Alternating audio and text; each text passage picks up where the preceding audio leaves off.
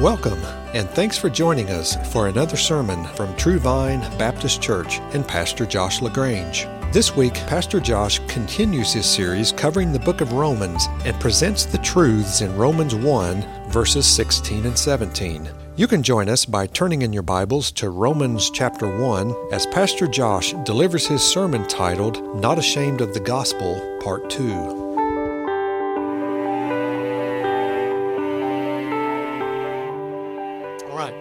Let's turn our attention to the Word back in Romans chapter 1, looking at verses 16 and 17 together. Let's read the text. Just a little bit of a reminder. We've divided this into 6 parts. We've made our way through 3 today. Lord willing, I've given myself a cutoff point today. If we make it to a certain point, we intend to make it through the rest of the points, 4, 5, and 6 today. We'll see how it goes. But let's begin reading in verse 16, and then we'll pray. For I'm not ashamed of the gospel, for it is the power of God for salvation to everyone who believes, to the Jew first and also to the Greek. For in it the righteousness of God is revealed from faith to faith, as it is written, but the righteous man shall live by faith. Please join with me, and let's ask for God's help. Oh, Lord our God, we're your people, we're your sheep, and Father, we're coming to you for our spiritual food. Thank you for the worship we've already had. We ask your grace now, oh God, in this part that is the climax and the center of our worship as we look to your word for instruction. God, we ask now, give us all of the grace and all of the help that we are going to need. Lord, we confess, if you do not help, if you do not work supernaturally, there is no good that will come, and we long for good. We long for fruit in our lives. God, we long to be in deeper subjection to you. We long to love you more. God, we long to worship you with a higher, greater kind of worship. We long to glory in you. And so, Father, for that to happen, we need to see things, we need to be changed, we need to be transformed. And so, God, we're trusting your promises that your word is powerful, looking to you and asking, oh God, accomplish your good purposes. Please make this a time of just great fruit. And God, there's so many things that could come that would hinder that fruit. And so I just pray, God, for a time of protection. Help me to preach and all the hundreds of ways I need your grace, and Father, help us to hear, to heed. And Lord, I want to specifically pray that we will rejoice in the gospel. We will rejoice in what you've done and see with a greater clarity, Lord, than we ever have. So please, God, bless this time. Give us your help. We ask these things through Christ. Amen. Starting this morning, here's something that the book of Romans is going to begin to do. God is going to show you how he has saved you who are in Christ. So we've been looking at, if you are in Christ, if you have turned from your sins, embraced Christ by faith, you are forgiven of your sins, you're counted as righteous, you're adopted into the family, et cetera, onto the dozens and dozens of graces that God has given. But what Romans, and a few other places, but Romans especially does is, it's kind of like it opens up the hood and shows you, here's how it's all working. All right, so you know you're saved. What does that mean? How did it happen? What needed to take place? You do understand, God could have accomplished what was needed in the death of Christ and the dozens of details, and I'm going to say complex details that are involved in that. It all could have been done, and we weren't told about it. God could have just come to us and said, hey, I made a way for you to be forgiven. Not going to tell you how. Just trust me. You'll be saved. But that's not what God did. He's displayed it publicly, and he wrote a book about it. He wrote a book about it and intends us to know it, and God is opening up the hood and showing us, here's what had to happen. Here's the complex things about our hearts and God's righteousness and forgiveness and blood and sacrifice and all of these things. The book of Romans opens this up. Now, as I say that, there's a way of thinking that thinks this, and sometimes it gets verbalized. Sometimes people will say things like, theology? Oh, are you serious? Pastor, you don't understand. That's not me. You know, I don't really need to know all that deep stuff. I'm glad I'm saved, but I don't really care how it happened. Right. I want you to see what an offense and insult that is to God. I want you to pretend one of my daughters was babysitting one night. And in the course of the evening, something disastrous happened. And my daughter saved a child's life, but she died in doing it. And then let's say, you know, I won't give you any more details. You don't know how it happened. You just know she died to save another child's life. But let's say that someone found out about her story and wrote a biography on her, talked about her life, went through these things, and then climaxed in how she saved this child's life. It became a bestseller in the world, like the Bible. And then one day I encountered the parent of the child my daughter saved, and I said, hey, what'd you think of the biography? And let's pretend that parent said all of those things that sometimes people say about theology and the things of the Bible. I don't really care how it happened, just glad it happened. At that point, I want to punch somebody because that is insulting. My daughter died. Save your kid's life. You're going to tell me you don't care? The Son of God bore the weight of the wrath of your sins, Christian. If you rejoice in that, you want to know everything that you can. You want to know all about God's mercy. You want to know all about the details. You want to see it all. And I'm serious. I do have to question the faith of someone who says, I'm a Christian, but I don't care about the truths of the Scriptures. One of the ways that the New Testament describes believers is that we are those who have received a love of the truth, a love of the truth. If you love God, you're going to love His Word. If you rejoice in your salvation, you're going to want to know these things. God has given us a book. He has spoken from heaven and revealed Himself in words. Words. A book. We are to study them and to know Him in these things. And I think it's a helpful day to bring that up, because the book of Romans is going to have some places that are going to challenge you maybe more than you've ever been challenged in your Bible study, okay? Now, we have often said that the Bible presents truth, and especially the most important truths, the most critical truths, presents them in a way that an 8-year-old can hear truths of the Scripture and be saved. But God has also given us truth that is meant to be a challenge, and you got to beat your head against the Bible to understand some things to the most brilliant minds who have ever lived, okay? Augustine's and C.S. Lewis's of history have had to beat their heads against the Scripture and reach and stretch and go hard to understand parts of the Bible. And I'm going to tell you that certain parts of the Bible, and the book of Romans is this, there is a very complex building of a logical argument. So sometimes people think of the Bible like every verse stands alone. You know, like put any verse on a coffee mug, okay? That's not how the Bible is laid out. There are some parts of that, okay? But there are some verses in the Bible, if you just picked out that one verse, you would actually come to the exact opposite conclusion of what the greater paragraph is saying. Romans has some of those places. Romans has a few verses. If you read only the verse, you'll come to the opposite conclusion of what the whole paragraph is saying. There is an argument that is built.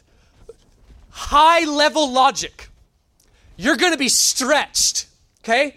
These past couple weeks, I've been beating my head against the text to see some of the use of certain words and things. I'm going to bring you along and show you some of those today in this. And even if you're kind of thinking, I don't like abstract thinking, if you're going to know the Bible, you got to. And this is part of what it means to love God with your mind. You hear me? Love God with your mind. Love the Lord your God with all your heart, soul, mind, and strength. Part of what it means to love God with your mind is to work hard at places of understanding things. This is how God chose to reveal this. And so we're going to work through these things. But let me tell you this. In the whole of the study of Romans, you're going to have to come and engage and be an active listener. Like God wants that every Sunday. Okay, one of the reasons it's good for me to be out of the pulpit for a Sunday, I was reminded last Sunday, it is hard to sit for 45 minutes and stay engaged the whole time. I get that, okay? So I know sometimes it is a difficult thing to stay tuned in the whole time, but I am telling you to follow some of the logic that is used here.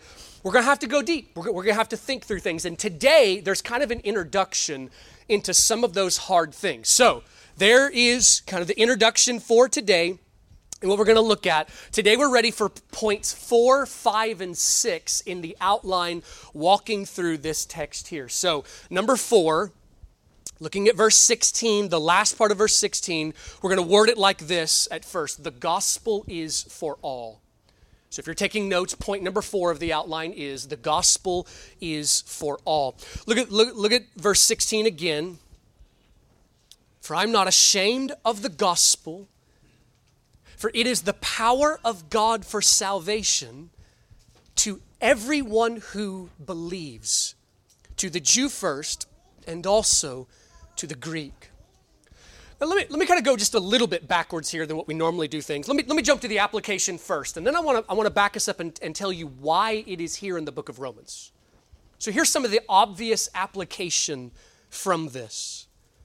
The gospel is necessary for every soul on the planet, and the gospel is effective to save every soul who believes. Okay, so for every background, from every worldview, every former religious idea, every color of skin, every language, every ethnicity, every tax bracket, every sin. Do you have some sins in your mind that if you think, if somebody did that, there's no way forgiveness can come to them? From every sin, the gospel is effective to save. Now, I do want you to notice this. This passage is sometimes twisted places like it. And sometimes groups will say some things like this, and they'll sort of leave out parts and they'll say this. See, it doesn't matter who you are. Jesus accepts you. Is that what the text is saying? No, what Scripture is saying is everyone who believes, everyone who receives Christ, everyone who embraces Christ has salvation. Okay, Pastor, so what of the practicing adulterer? If he believes, is that enough to save him? The answer is unequivocally no. Scripture goes on to show that truly receiving Christ means there is a turning from rebellion against him. That's not true faith. That's not true saving faith. The habitual serial adulterer who embraces Christ and leaves the sin, redemption in an instant. And from all other sins as well. But there has to be the receiving and embracing of Christ. So the gospel is necessary for all, and the gospel is effective to save all who believe. So that's an application. But let me back up now a little bit and tell you why it's here in the premise to this book. We saw whenever we did our walk through the Old Testament, we saw the storyline of the history of this world. All the peoples of the earth left God. There were sporadic individuals who would know God and seek God. God always has a remnant. God always has a people that he keeps for himself for his own delight. But out of the nations of the earth, the nations left God. We saw that to bring about God's plan to save a kingdom of people, God came to one man, Abraham, told him, I will make you into a great nation, and then I'm going to turn you into a father of a multitude of nations. And from Abraham, God raised up a nation, a kingdom of people. And from that people, God chose to do special things in them. God chose to reveal himself to them in a way that he had not revealed himself to other peoples. And God chose to give them this gift that they would get to be the people who were a blessing to the rest of the earth. They would get to be the people that the Messiah came from. Salvation would go to the ends of the earth from this people. But here's one of the things that happened. In a large way, not by every individual, but by the masses, it went to their heads. And they became arrogant. They developed that chosen people of God syndrome. And there's evidence for this all through the scriptures. We see it all through the prophets. Do you remember the account of Jonah? You know, everybody always remembers the part about him being thrown in the sea and swallowed up. That's not the point of the book.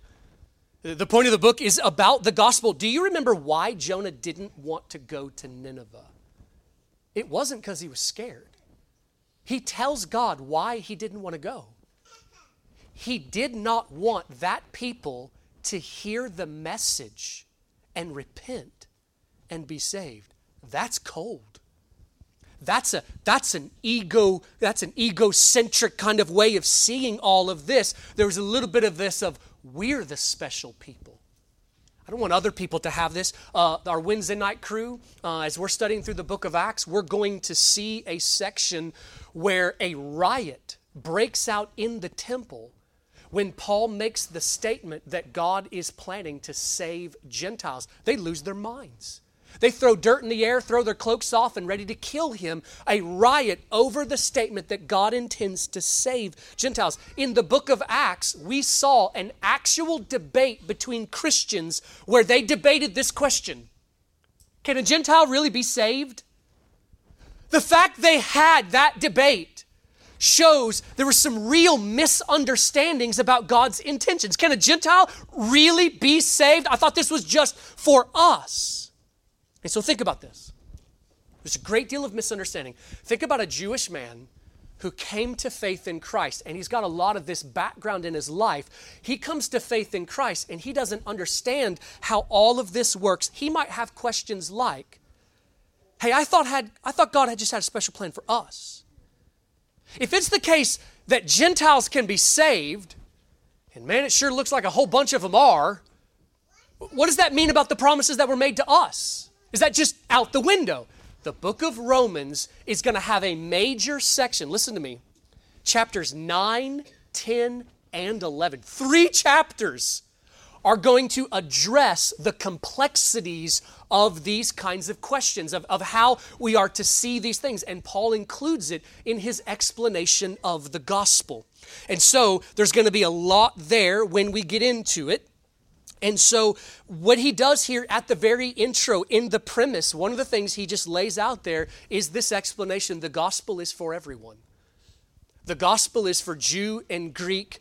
Everyone who believes has this righteousness of God and eternal life. And so just to further apply this, if there is a person on this planet that you think could not be saved, you are underestimating the power of the gospel. If there is a single sin that in your minds you think, that guy, no, not if you do this, you are underestimating the effective power of the blood of Christ. And if there is a single skeptic, atheist, antagonist on this planet that you think, that guy couldn't be saved, a Richard Dawkins, a Bill Maher, and you think, no way, that couldn't, you are underestimating the power of the gospel to smack people and wake them up. He did it to you and me. The gospel is effective. The gospel is the power of God for salvation. Listen to me, God has been pleased in history to save some people that everybody thought couldn't be saved, because he likes to show that kind of thing. God has been pleased to save some C.S. Lewis's who were atheists. God has been pleased to save some Lee Strobels who were atheists and set out to disprove the scriptures, and through doing it came to faith in Christ. And God is also pleased to leave some in their hardness of heart to display his judgment. All right, so that's point number 4. Here's number 5. The righteousness from God is revealed. All right, this is where some of the complexities of this passage begin. In verse 16, there really wasn't anything that was difficult. But verse 17 has 3 phrases. Every one of them have something about it that is kind of difficult.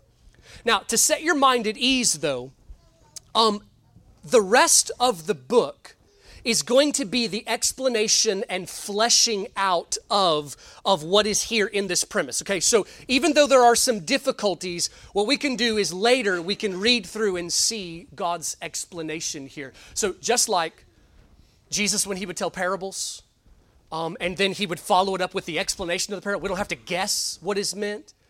The book of Romans lays out this premise. The rest of the book is the fleshing out of that premise that is there. And so we begin to walk through this. Here's the first phrase that is in verse 17, and there's some difficulty of. So the first phrase says, for in it, what's the it? It's the gospel. For in the gospel, the righteousness of God is revealed. Now here's the first kind of challenge. There are 2 ways that we can read this, and both would kind of make sense, and both of them are true statements.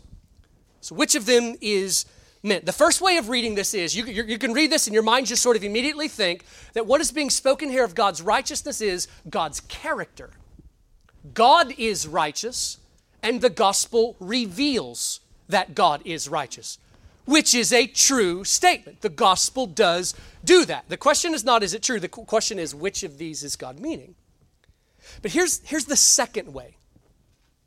See, Greek, just like English, has some intricacies. You know, there are some ways that we can say a statement in English, and we need some more explanation to show what it is that we mean. Greek's the same way. Greek has some weird word orders and some things like this that take place. The phrase, the righteousness of God, this is a possessive noun. And so it can also be translated as the NIV does, that this is God's righteousness, or the righteousness from God.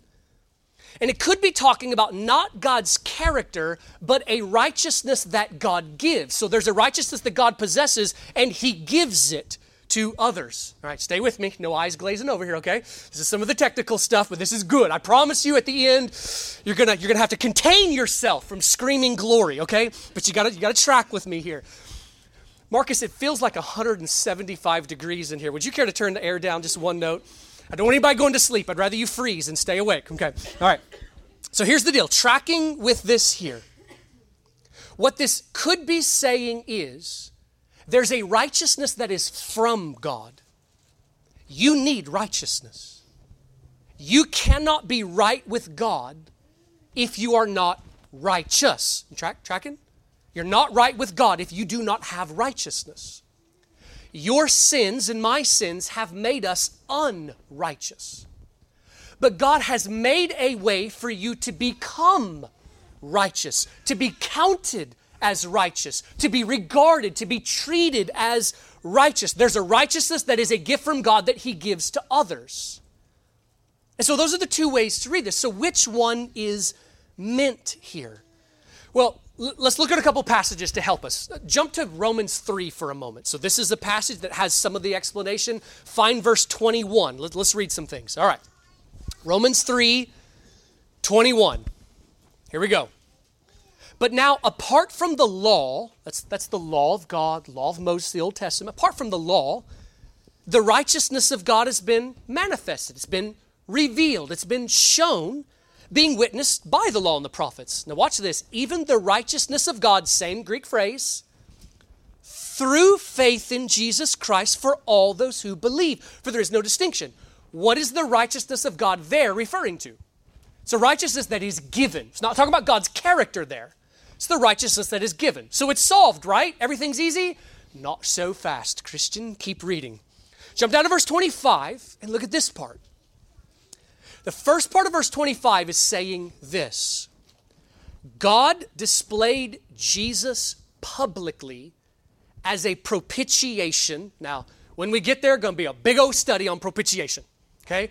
Going to be in-depth looking at that Jesus' blood, the giving of his life, was a substitute on our behalf to satisfy the wrath of God that you and I were owed. So that's some of the meaning behind propitiation.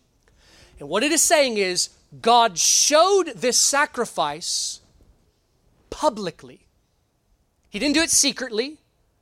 He didn't do it back in a corner somewhere and then not tell anybody about it and then just say, hey, I found a way to redeem you guys. Not going to tell you how. Just trust me, you'll be saved. No. He displayed Jesus publicly, and the history of this world has been that of declaring the sacrifice of Christ, and all the nations will hear. God has made it public. Why did he make it public? Keep reading verse 25. This was to demonstrate his righteousness. That's talking about the character of God. Because in the forbearance of God, he passed over the sins previously committed. For the demonstration, I say, of his righteousness at the present time, so that he would be, there's a phrase you need burned in your brains, and you need to love it. He would be just and the justifier. And here's one of the intricacies of English. I wish we hadn't done it this way, but it's a reality. In the Greek, the word for just is the word for righteous. God would be righteous and the righteousifier. But we don't have an English word, righteousifier. We've only got the word justification, justified, justifier. So we got to go with that. God is righteous and he's the one who makes righteous. That's declaring both. And it's declaring the character of God is shown.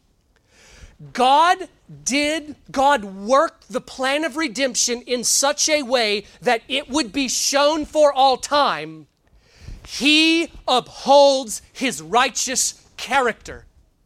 God is righteous. He never does an unrighteous thing. God is not going to fudge on justice. He's not going to wink at sin. He's not going to sweep it under a rug. He is going to execute justice, but he designed a way, made a way that this could be shown in the death of Christ. So that means that in the same passage, we have both of these referenced, which makes it difficult. There is a view on this that it means both of them. Boy, that'd be convenient if it just meant both of them. That's possible. The more I study it, the more I'm kind of like, I like it. Just don't know if I can believe that's what is being said in verse 17. So I am leaning the direction here, and here's what I'm going to tell you. I believe that Romans 1:17 is saying is that it is speaking of the righteousness that is from God and given to the sinner who believes. And let me give you three reasons why I believe that. Three reasons. Number one, I think the immediate context of verse 17, that meaning makes the most sense. So if you read verse 17, Romans 1:17 again, if this was displaying the character of God, the rest of what he says wouldn't make as much sense, okay? How does the righteous man become righteous and get life? By the giving of this righteousness, okay? Secondly, look at the very next verse, verse 18. For the wrath of God is revealed. That's the same language. Same language as the righteousness of God is revealed. Verse 18, the wrath of God is revealed. And what does it mean that the wrath of God is revealed? Well, yes, God has wrath in his character, just and holy and righteous wrath, but it is a wrath that is being given. It is a wrath that is going to be poured out on the wicked. So that leads me to believe that in the previous verse, when it says the righteousness of God is revealed, that it is a righteousness that is given. And then the third reason I think is the most compelling, and that is this: the rest of the book. In the rest of the book, the righteousness that God gives is the heart of the whole book. All of chapter 3, half of chapter 4. It will come up in chapter 5. It'll be mentioned in chapters 6, 7, 8. It's referenced at least once in chapter 9 and the very first part of chapter 10. This is the subject. This is the heart of the book, that we understand how we have been made right with God. There's a righteousness that God gives. You and I did not earn it. It is given as a gift. That's the heart of the book. So for that reason, I believe verse 17 is referring to that. Let's look at a couple passages to sort of see this, okay? If you're still with me, jump to chapter 9 of Romans. Chapter 9, find verse 30. Romans 9:30. What shall we say then? That Gentiles who did not pursue righteousness attained righteousness, even the righteousness which is by faith. This is talking about a gift that is given. Chapter 10, look at verse 3. For not knowing about God's righteousness and seeking to establish their own. This is talking about those who try to get righteous by their own deeds, by their own works. They established their own. They did not subject themselves to the righteousness of God. Same kind of language that is here, the giving. And just to show you that this is not just one book, that this really is all throughout the scriptures, jump to Philippians for a moment. Philippians chapter 3. Philippians chapter 3, find verses 8 to 9. I'm going to read verse 8 for context, but the main meat is in verse 9, so follow along with me. Verse 8's awesome. Philippians 3:8, more than that, I count all things to be lost in view of the surpassing value of knowing Christ Jesus my Lord, for whom I have suffered the loss of all things and count them but rubbish so that I may gain Christ.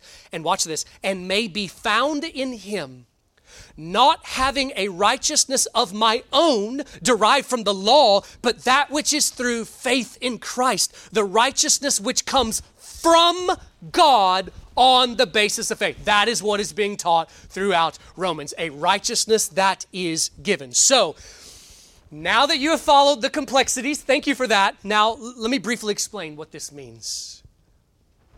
We're going to see this book teach that according to strict justice, if we were talking only law, the only way to be righteous before God is to be blameless. Blameless in every regard to every phrase of Scripture. Listen to me very carefully. In God's character, He is not a God of moral mediocrity. He does not accept moral mediocrity. His standard for us is complete blamelessness. God shows us that no law-breaking whatsoever is acceptable in His eyes. He has no fellowship with what is unrighteous. He cannot embrace what is unrighteous. There is no unrighteousness going to be allowed into heaven right now. There is no unrighteousness that is going to be allowed into the coming kingdom of God. One sin was enough to condemn Adam and Eve. One sin was enough to plunge all of mankind into ruin. One violation would be enough that in God's eyes, you and I are unrighteous. We were created righteous. We were given the capacity for righteousness. And God communicated His standard, righteousness. God communicated in the garden to mankind at the beginning, one break, and you invite the death penalty.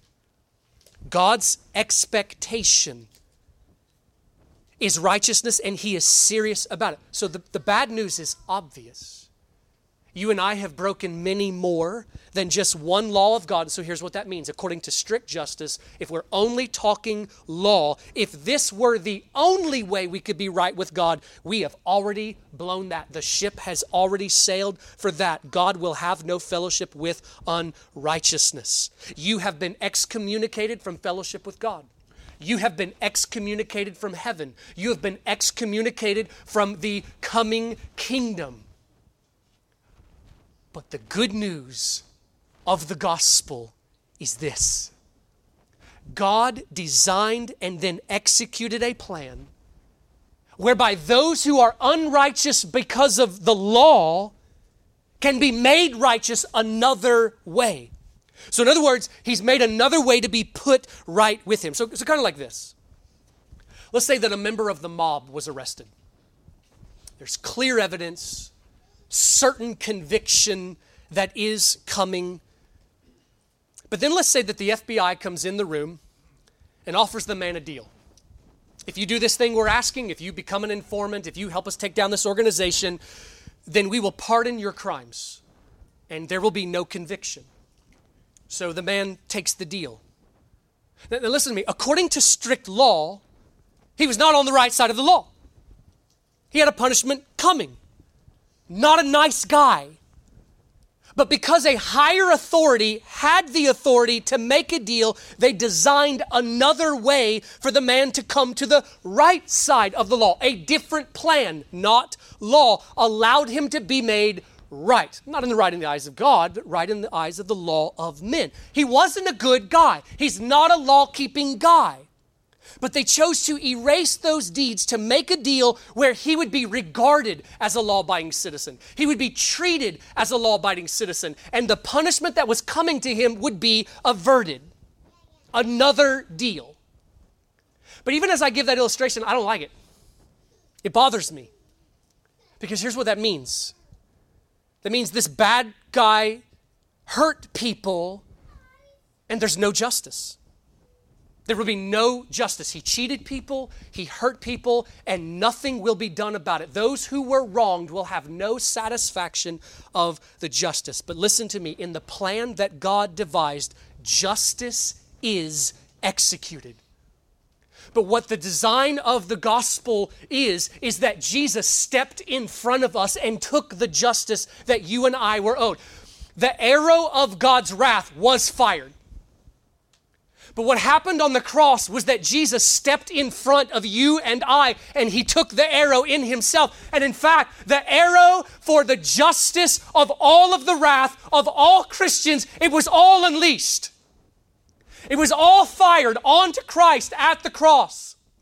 Every arrow for all of my stupidity, all of my ridiculousness, all of my law breaking, it was all unleashed for every Christian who would turn to him, and Christ took all of that wrath on himself so that in him you and I can be made the righteousness of God, so that we can be counted as innocent, treated as innocent, and escape the judgment that is due. In God's plan, justice is executed and we are pardoned. He is righteous and the righteousifier. He is just and the justifier of the one who has faith in Jesus. If you hear that and you're not happy about it, probably the wrong church for you.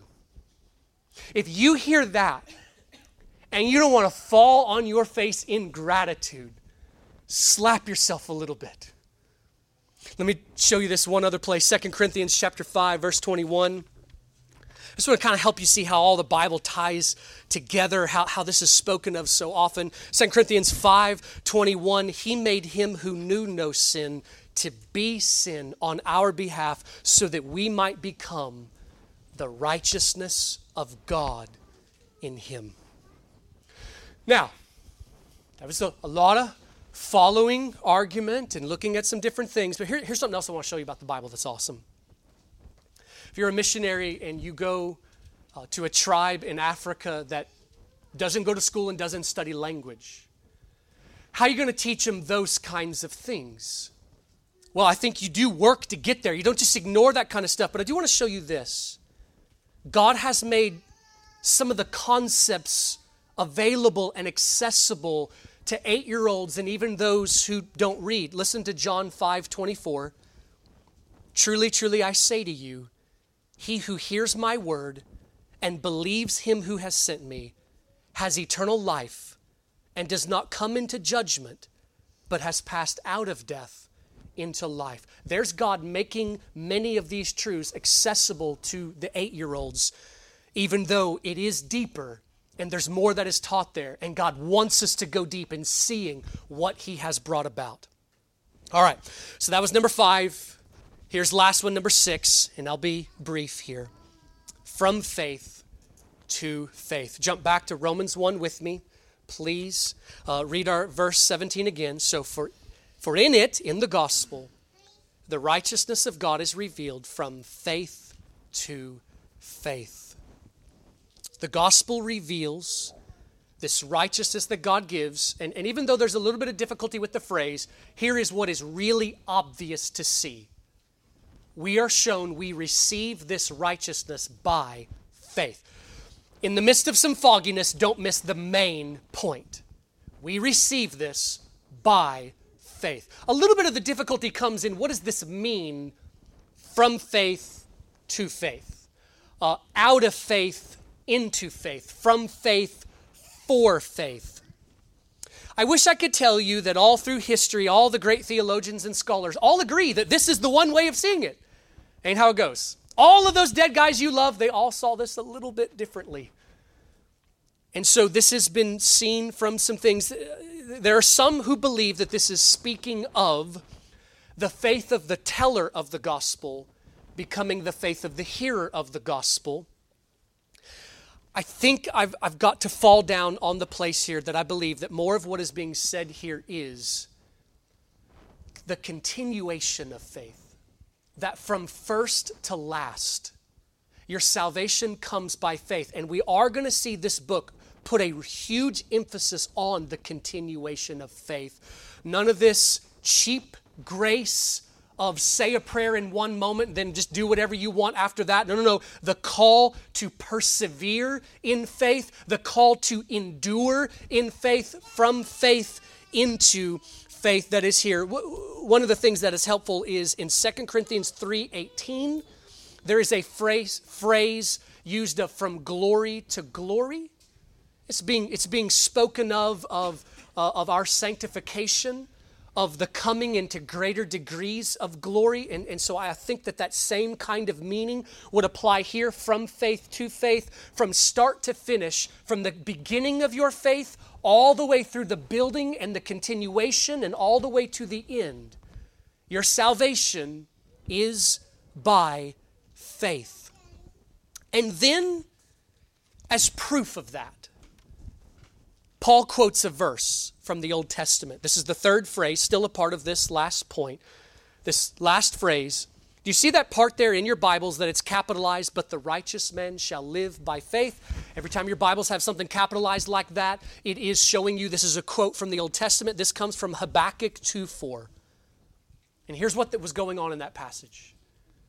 In the book of Habakkuk, God gave another one of these warnings to the people, a warning of judgment, and telling them, the time is up that I gave you opportunities to repent, and now the Chaldeans, they're coming. The Babylonians are coming, and they are going to lay you low. Habakkuk cries out to God, and he says, but how could we be saved? Now, he meant that in an earthly sense, but God means that as a metaphor for salvation. The Bible's all the time doing that, okay?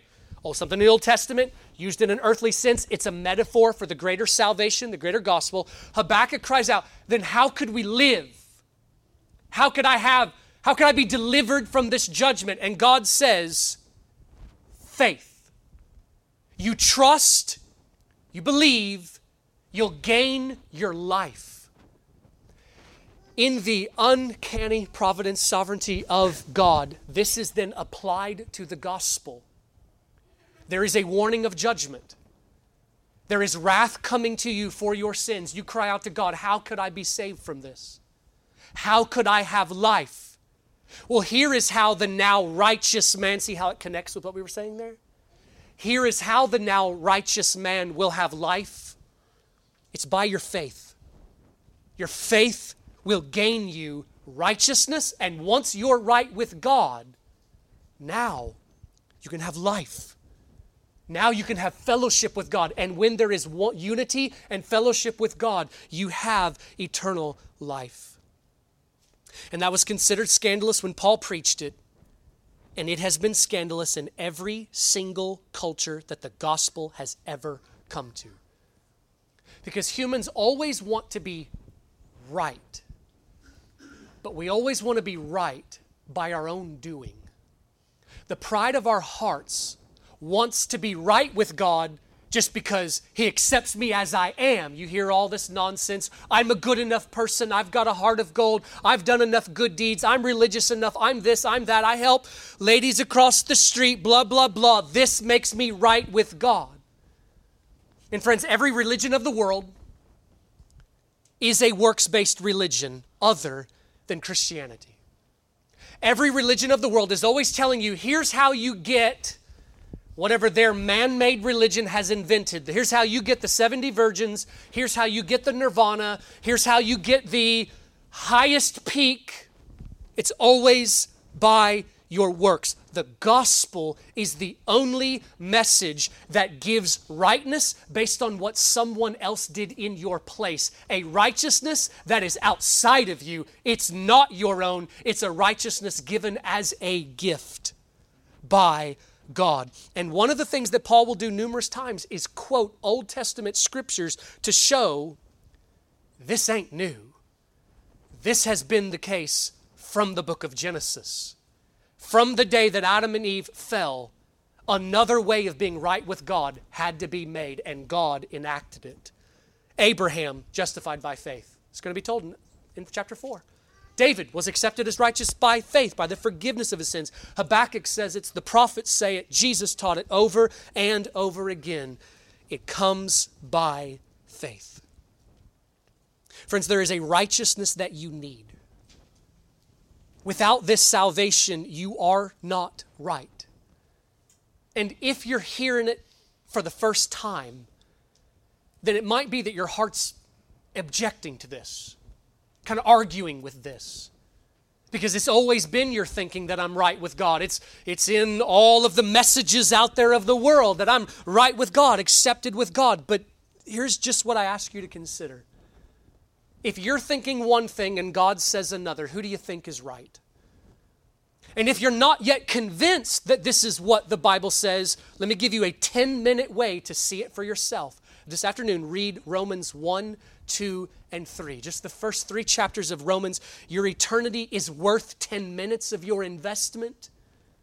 Read and see. Scripture show this. And when you see that you are not righteous, you are not right with God based on your own, the only thing left to do is to cast all of your hope onto Christ, to see that the only way I will have this eternal life, the only way I will be right with God is through what He has done in Christ. Embrace Christ by faith.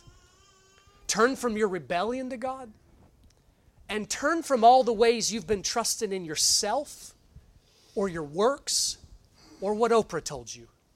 And trust in Christ alone. Hebrews says, how will we escape if we neglect so great a salvation?